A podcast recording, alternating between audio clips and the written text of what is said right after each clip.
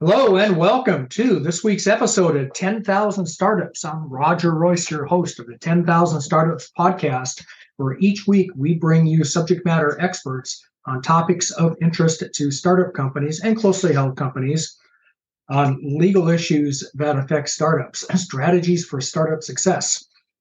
This week, we're going to take a little bit of a different approach. Um, and we're going to talk about what to do when things start to go wrong because I've heard that sometimes startups don't succeed. Every once in a while they fail.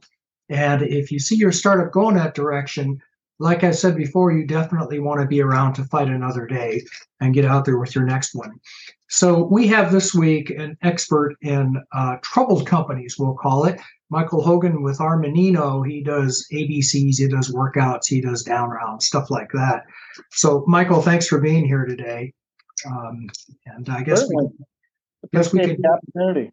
Yeah, I guess we can jump right into it. So uh, let, let me kind of get to, to the big things. Suppose we've got a startup company, and uh, like I say, things start to go the wrong direction. And it looks like they're just not going to make it. They're not going to be able to get funding.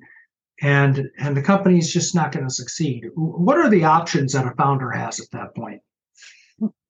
You know, that's the important thing, actually, Rob, uh, Roger, which is options what we find is a lot of times people are thinking about just one thing at a time. They're thinking it as though it's linear. It's like, oh, we're going to try to raise money. And then if we can't do that, then we'll go and try to uh, find a buyer for the company. And then if they can't do that, then they maybe need to wind it down, or maybe they're going to do a restart. And they kind of think of these things as though there's an order to them. But what happens is they really don't have as much time as they think. And so when they really start to, to understand that that things are really challenged and they're in trouble, that at that point in time, they start thinking about doing one of these and they run out of time and they run out of money. And mm-hmm. so one of the biggest things is exactly as you is like what are the options and the and really thinking about those options and thinking about doing them in parallel rather than doing one after the other. So while you're out using going out and raising money and trying to to close that last round, maybe you should think about going into the market and trying to find see if there are buyers. Focus on the you know the ones that are going to move quickly the strategics the ones that you can do and start doing that. And people are always saying well they're afraid if they do that then they're, they're going to ruin maybe the the the other part of the process. And the and what happens in reality is they become one becomes a forcing function for the other. So if you've got existing investors and they're saying yeah we're interested but it you know but keep, you know, but see who else can come in. If you run that sale process in parallel, then all of a sudden when you you say, okay, we're going to run that over 30 days, 60 days, whatever the timeline is, at least when you get to the end, you've got a solution, a soft landing, a better story.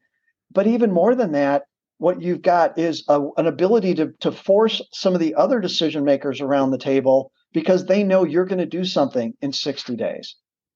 Mm-hmm. It also opens up other possibilities, which is that all of a sudden, if the existing people don't want to do the funding round, but you go and do a run a sale process at the same time, if you're not getting success in the sale, that's also an indicator of kind of what the market is thinking, but it may be a reason why insiders or management or other people may say, well, maybe we do this, but we want to do it as a recap. Maybe we want to do it with a fresh cap table um, something else. So talk about that for a minute. What is a recap? What do you mean by that?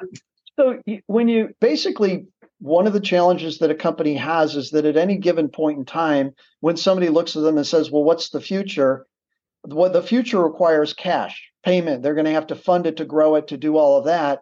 But they also have this this past um, cap table, this past set of of equity holders and everything else who are going to share in the success of the new money. And so, in the same way that preferences work in in regular funding rounds, you know, the, the you, each round gets a, a liquidation preference because they want to stay first in line.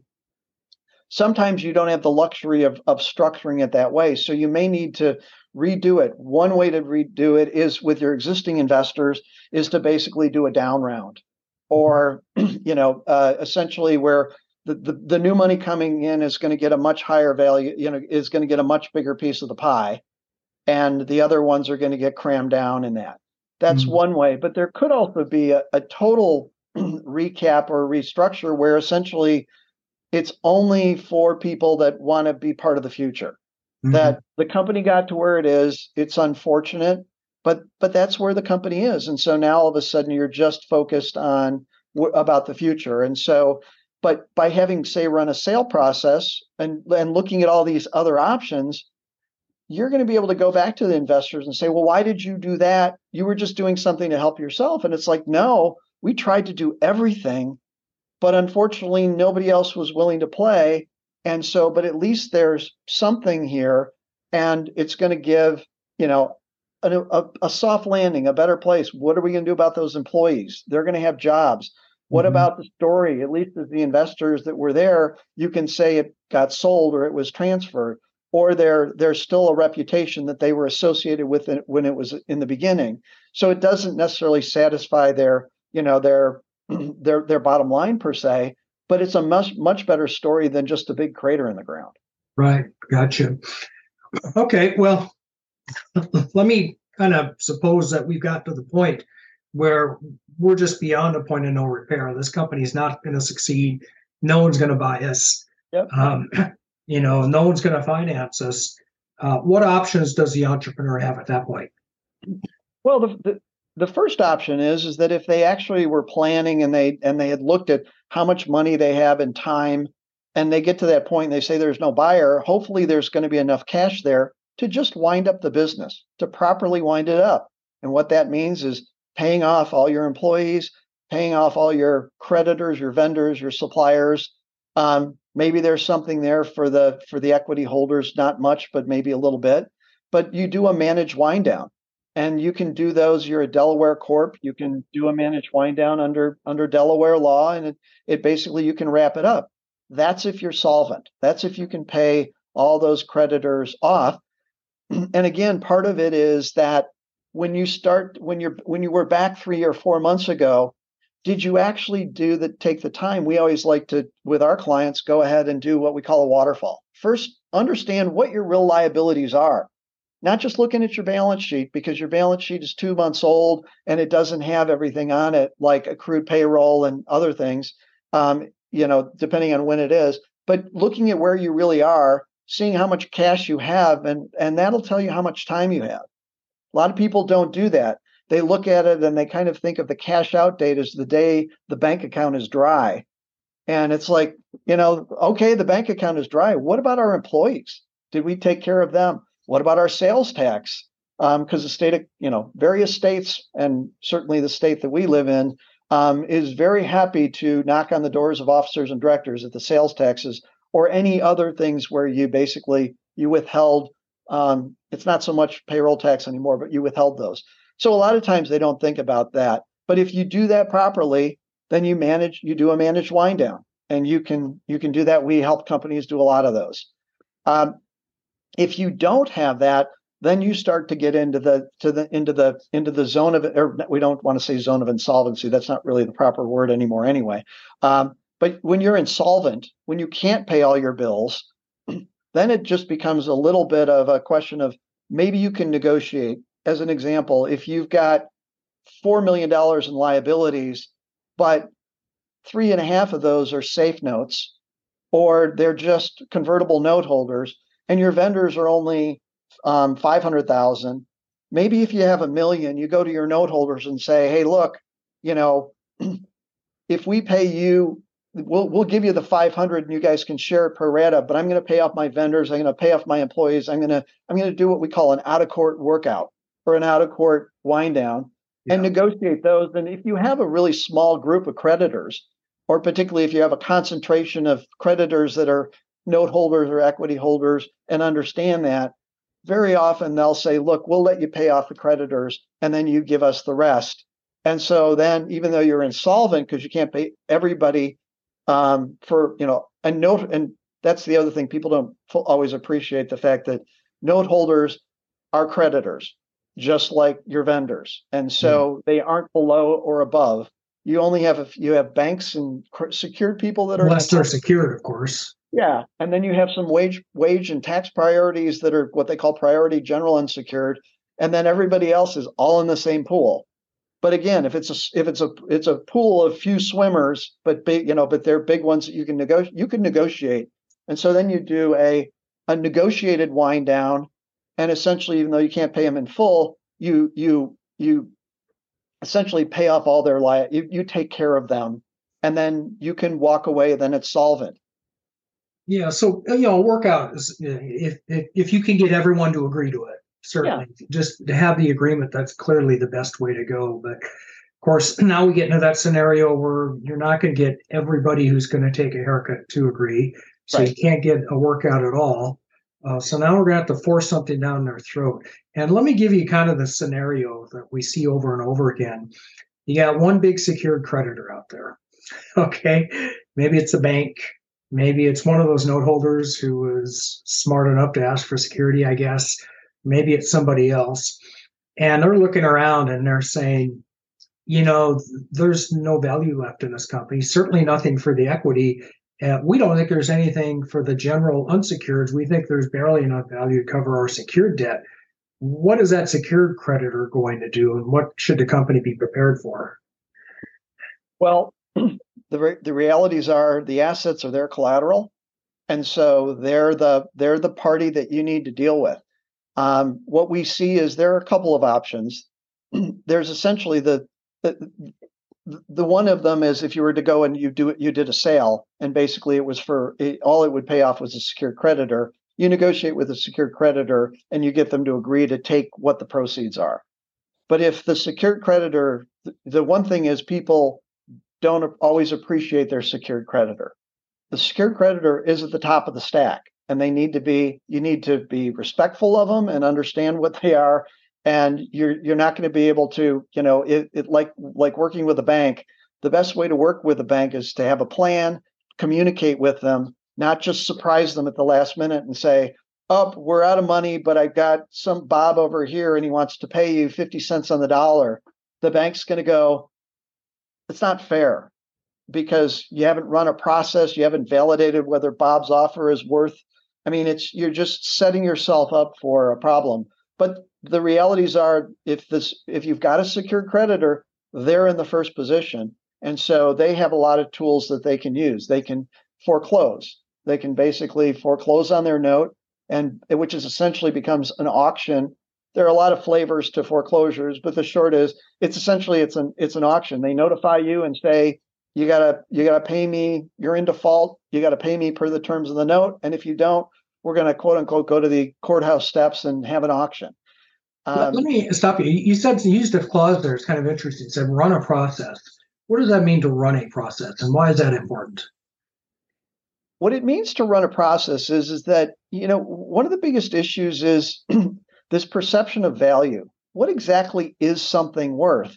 Well, you can say it's worth X, um, but you but the but the thing is is that if if you've got if you're trying to explain it to somebody else, if you're trying to negotiate with somebody, if you're trying to do that, you can, I mean, the typical thing that people would do is you do a valuation. You go out and hire a valuation firm and you create a valuation. And that's what becomes the value that people then use to to look at what what is this all worth. If you just had hard assets, you'd go hire an auctioneer and they come in and they tell you that we're going to get $200,000 for what's here.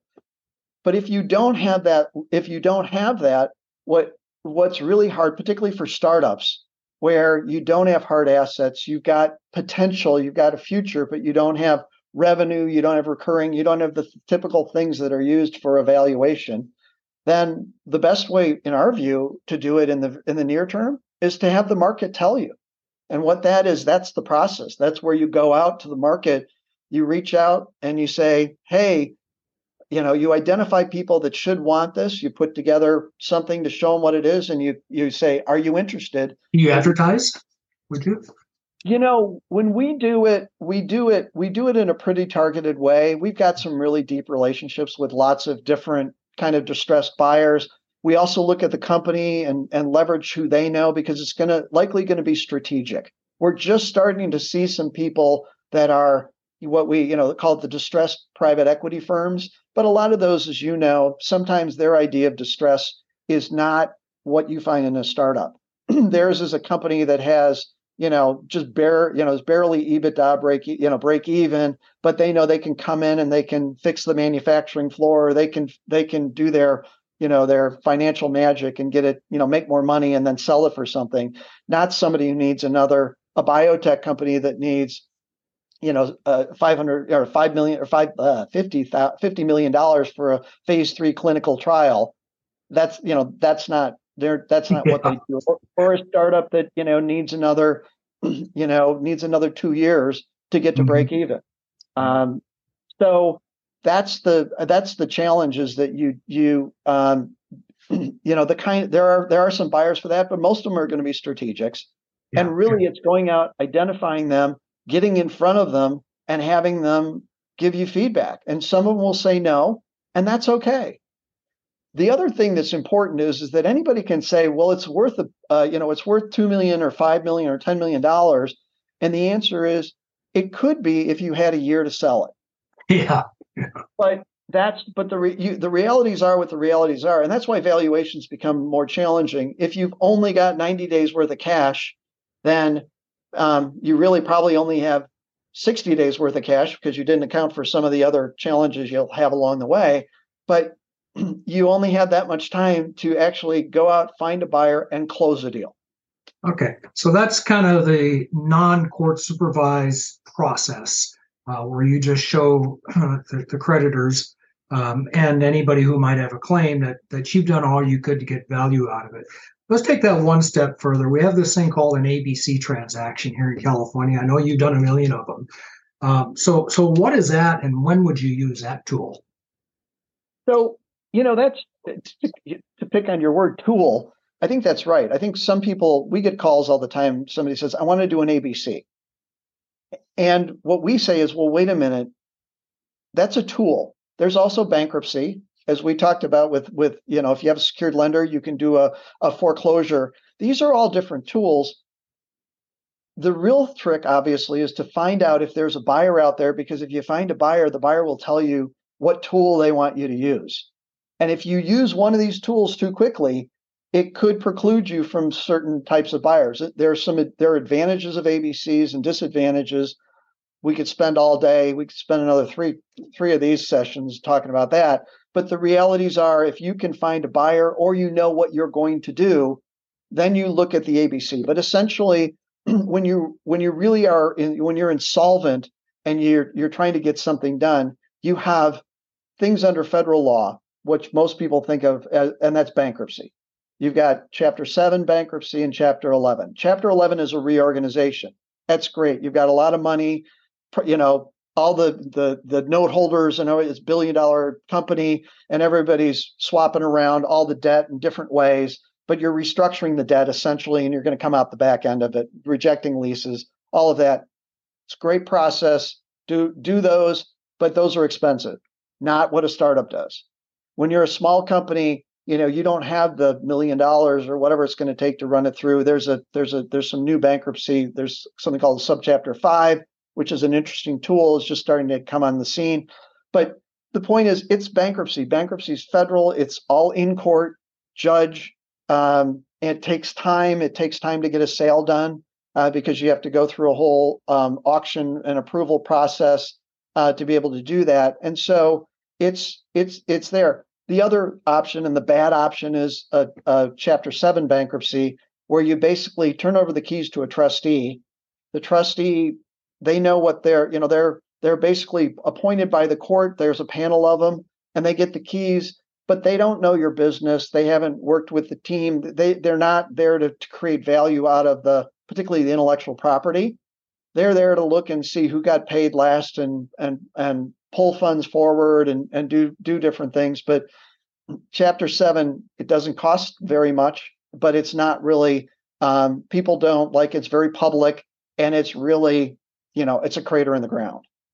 The ABC is a, is a tool that um, it's been around actually for for over a hundred years, but it was usually done with with small, it, actually done with individuals. Uh, but 20 years ago, they started to do them in a couple of different states California, Illinois um, were kind of the big states in the beginning. But it's, it's under state law And in those states, they do them and you have them under 30 states, but you also have them in Delaware, um, which allows a lot of different, you, you're able to do them. But essentially, it's done under state law. And in California, it's non judicial. So there's no court, but there's very well established law about what an assignee is supposed to do. An assignee being in an, AB, an assignment for the benefit of creditors, you're essentially appointing a fiduciary called an assignee. And in that case, the assignee steps in and they work for the benefit of creditors, assignment for the benefit of creditors. But what they're doing is they're basically the assignee is going and trying to create value. And then once they've once we've established the value, then we can take that value and distribute it to the creditors. The creditors all get noticed and people get paid out their value, you know, according to that. The real thing though is, is that if you have a buyer that comes in and wants to do this, they can come in and you can sell it to them in the ABC and they can get the assets um, without all those liabilities, without the cap table, without it. Yeah. So it's sort of a prepackaged sale where you just wipe out the general unsecured, right? Right. Well, you're not wiping them out. You're giving them the value at the time, and hopefully you you've been able to generate enough value with that buyer that they're going to get something. Does that um, ever happen? it does actually. Um, you know what we one of the, one of the things that people don't always think about, and that's why we tell we talk to people about it, which is the part of the value when they when they're tired, they're fatigued, they've had the worst day in their life. They're not focused on value; they're focusing on how do I just put this thing down and, and move on. Mm-hmm. And it's really talking to them about value, being able to find value there and get that, and then being able to create you know value for creditors. So the answer is we do distributions.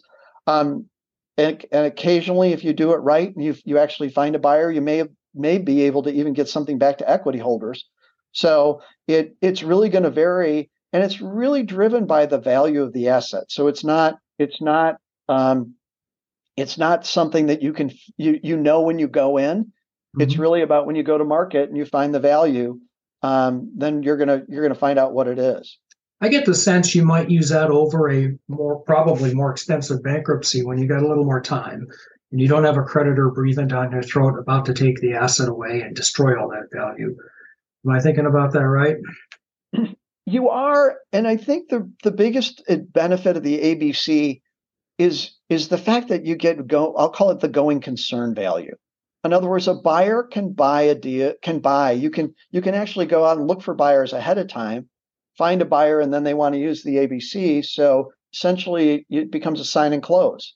As long hmm. as the assignee is comfortable that the, the product that this has been marketed and, and created value, you can do the ABC pretty pretty quickly thereafter. But the point is, is that you preserve that going concern value. Basically, the employees move over, the customers are uninterrupted, and so whatever whatever uh, traction that the company had a, the new party can come in and keep that value there. If all of a sudden you get into a very, say, a very public bankruptcy, what happens during that 60 to 75 days if you're really trying to move things quickly of trying to do a sale? You got to write checks. You got to write a lot of checks to people around the table. Mm-hmm. You've got to keep the employees engaged. Um, they're not, you know, they're all of a sudden everything's very clear. They're very aware of everything their customers are there and saying, oh, well, maybe I don't want to be here. But if you go, if you're in a situation where, for all intents and purposes, the customer never feels the pain, then you're going to have that customer. I mean, we're working on a deal right now, and the biggest the biggest issue that these people are really excited by is the ability for all of the customers to remain happy, yeah. because that's where their future value is. Okay. All right. Well, we're at the top of the hour. We could talk all day about. Uh, we just scratched the surface, yeah. haven't we, on insolvency reorgs? But uh, last question for you: If, if people find themselves wanting to discuss this, how do they find you? Uh, easiest way is um, um, I'm on LinkedIn, of course, like everybody else. Um, don't go find me on Facebook because uh, that's for my kids. Um, certainly at, uh, on our on the Armanino website, uh, type in expert and uh, you can find. Hogan in there. So um, available pretty easily. And again, you know, our we work in this ecosystem, and so our team, you know, that's what we think is really important. And so we have a lot of conversations with people that end up being very successful without but they raise they they get the funding, they do that, they're successful, and that's great. But we're part of the ecosystem, so happy to talk to anybody. All right, and I'll put all your contact information in the show notes. All right, Michael. Well, I want to thank you for being here uh, to talk about this uh, this topic. Uh, I can't say it's a cheerful topic, but it could end up being a good good answer for somebody. So people need to know about it. This is Roger Royse. This is 10,000 Startups Legal Strategies for Startup Success, and we'll see you next week.